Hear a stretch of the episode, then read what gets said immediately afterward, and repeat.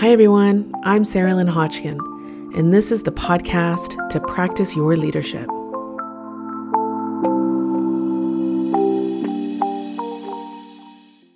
How we work together in teams is the foundation, the foundation of the work we do out in the world. If we're not aligned, if we don't have our stuff together, right, and how we are relationally, the alignment of our intentional behaviors and our actual behaviors, if that's not lined up, then there's squawking at the water cooler. There's like a day's worth of time a week. I forget what the stats are, but like so much time just managing gossip mills or hurt feelings or misunderstandings, whatever it might be. And there is such significant cost to ignoring or not intentionally putting resources, attention, and effort into how we work together as a team. Lots of stats out there on that.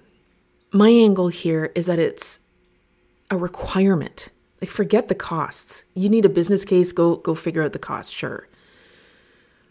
But in order for us as teams, teams that are constructed in a way to achieve some form of impact out in the world, whatever that is, the raison d'etre, the purpose for that, why that team is formed. Because we're not forming teams just because it's fun, right?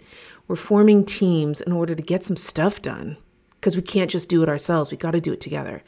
And so the foundation of the work out in the world that these individuals are trying to do, the foundation is how are we working together as a team? In preparing my ideas for what I wanted to say today, I thought, what's the number one thing that I want to tell people in teamwork, team dynamics, team leadership, whatever jargon you want to put on it? But in working together to try and generate the impact in the world that we're formed for? What's the number one thing that I'd want you to know? And the number one thing continues to be the number one thing for me, which is do your own work. As teams, you need to do your own work as a team. So, what does that mean? Number one, if you are not aligning on your behavior if you're not intentionally, if, if you're reflected on the behavior of how we act and behave as a team, and that is not aligned with the intentions of, oh, this is how we want to behave together. If you don't take time to go and look at, but how is that actually happening? What kind of effect is that ha- actually having? That can have such significant impact in how you work together or how you're seeing team members leave your team, right?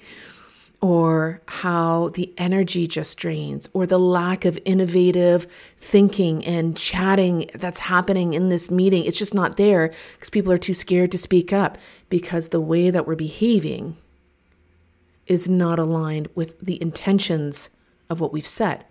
Go look at your core values, look at your mission statement, look at look at the ethos of the work that you provide into the world, whatever touchstones you require.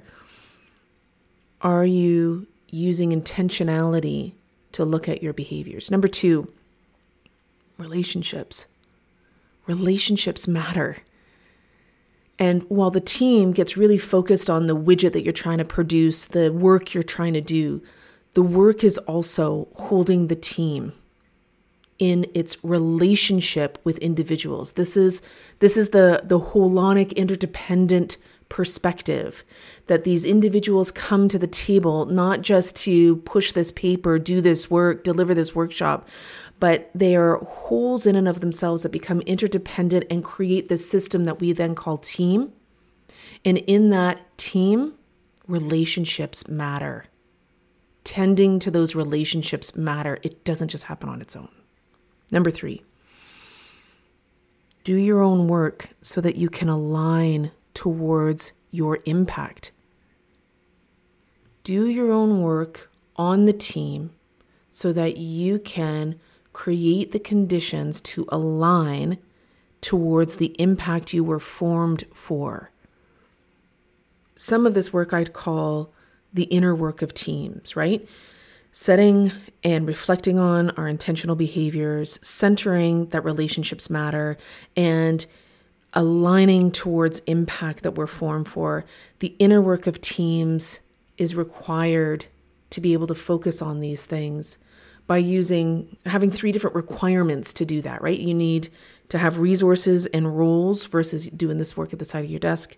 You need to create rhythms and processes versus once a year retreats or one off uh, sessions, right? Rhythms and processes. And then people have to do their own self work, their own self leadership versus, you know, misplaced expectations on their employers and stuff. So then, of course, the question is well, what is that inner work of teams? What what does it mean for us to do our own work? What are the angles on that? What are the lenses on that? Well, if you're trying to do your own work to ensure that you are as a team operationalizing the intentional behaviors that you've set, centering relationships because they matter and aligning ourselves towards impact.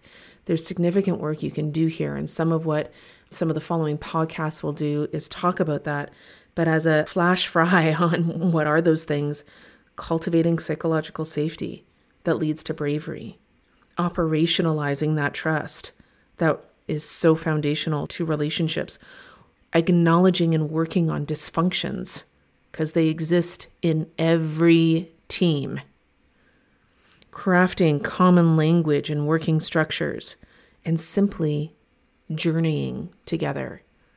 The inner work of teams all do your own work, do it intentionally.